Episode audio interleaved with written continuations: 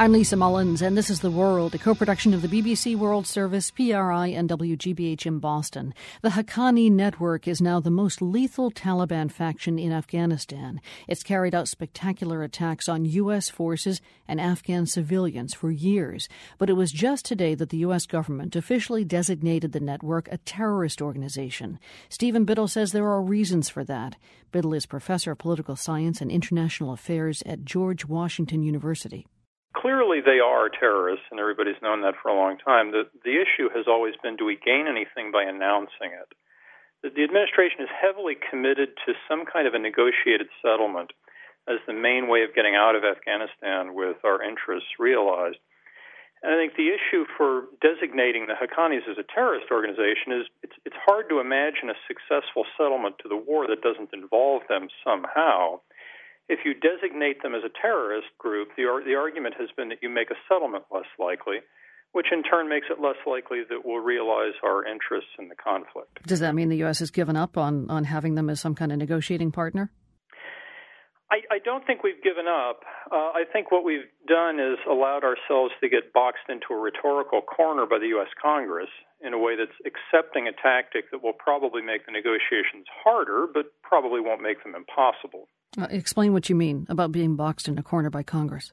Well, the, the Congress has been increasingly irritated with not just the Haqqanis, but with their Pakistani sponsors, as Pakistani-sponsored Haqqani military action against American forces in Afghanistan uh, produced a series of spectacular attacks over the course of the last year. So what the Congress basically said was, these people are bad guys. We ought to be treating them like bad guys. Why aren't we? And they finally voted a resolution that basically said that the administration had to either name them as terrorists or tell the Congress why they weren't terrorists. And I suspect that part of what happened here is eventually it just became too difficult to figure out how are we going to tell the Congress that the Haqqanis are not terrorists. So we, we ended up going ahead with the designation, even though I think at the margin it makes the, the negotiations harder. So right now, as Hillary Clinton says, that the Haqqani Network is a terrorist organization, that sets into place uh, some consequences. What, what does it mean? What's the practical effect of that? There are consequences, but they're not very severe. The, the primary ones are threefold. Um, As a terrorist organization, no Americans are legally allowed to provide material support to them. This freezes Haqqani assets in the U S, and it blocks entry by members of the Haqqani Network to the United States. The trouble is there weren't any meaningful Americans providing material support to them anyway.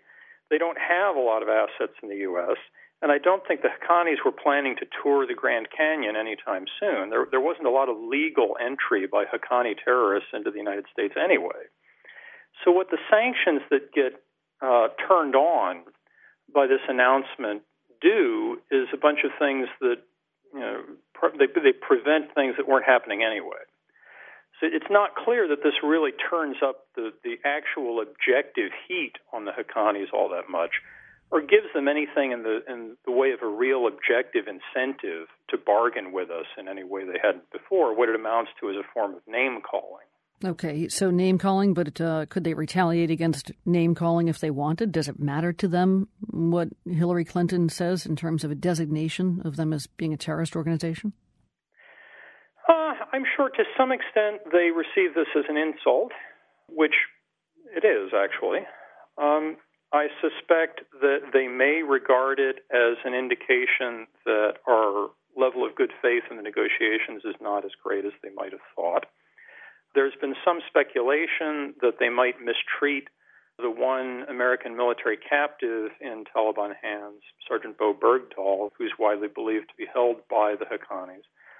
But I think in practical terms, the, the level of Haqqani violence against Americans Uh, is determined by a variety of strategic calculations the Haqqanis make, probably related very closely to what their military capacity is at any given time. I, I doubt that just because of this, they would increase the tempo of their military activity very much. I think mostly what it does is it just inserts some extra sand into the gears of a negotiating process. Stephen Biddle, professor of political science and international affairs at George Washington University. Thanks. Thanks for having me.